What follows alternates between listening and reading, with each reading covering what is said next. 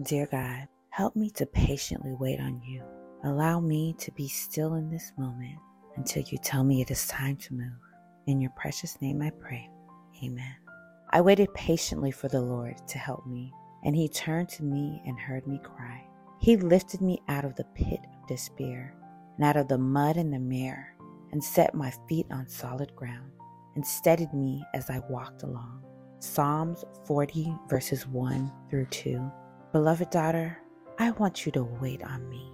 I don't want you to get so anxious and so busy that you start doing things that you want to do. Daughter, I want to give you the world. I want to give you all of the desires of your heart. But you must stop allowing the busyness of the world to fill you up. You must stop trying to continue to drive and strive for all of those things that you want. My will and my desire for you is to have immeasurably more than you can ask or imagine. But I need you to be still. I need you to listen to me. I need you to stay rooted in my word. Love your Heavenly Father.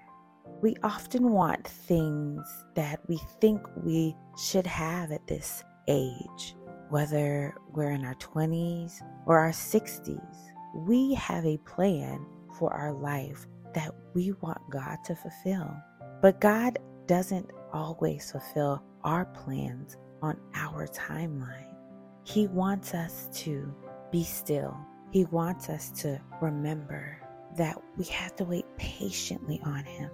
But that doesn't mean that you can't cry out to Him and say, Lord, my heart is so heavy. Lord, my mind is full. My body is weary. This sickness inside my body is so much. Lord, please take it away.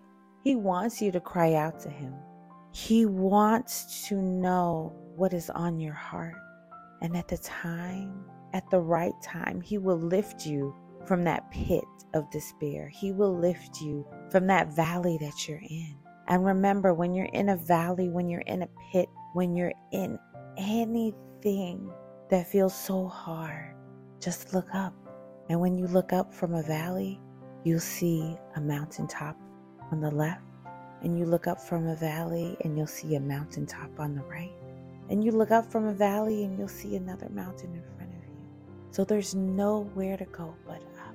There is a mountaintop that was behind you, there's a mountaintop that is in front of you. So remember, patiently wait on the Lord. Cry out to Him and allow Him to tell you when the time is right for you to move to your next step, to your next season.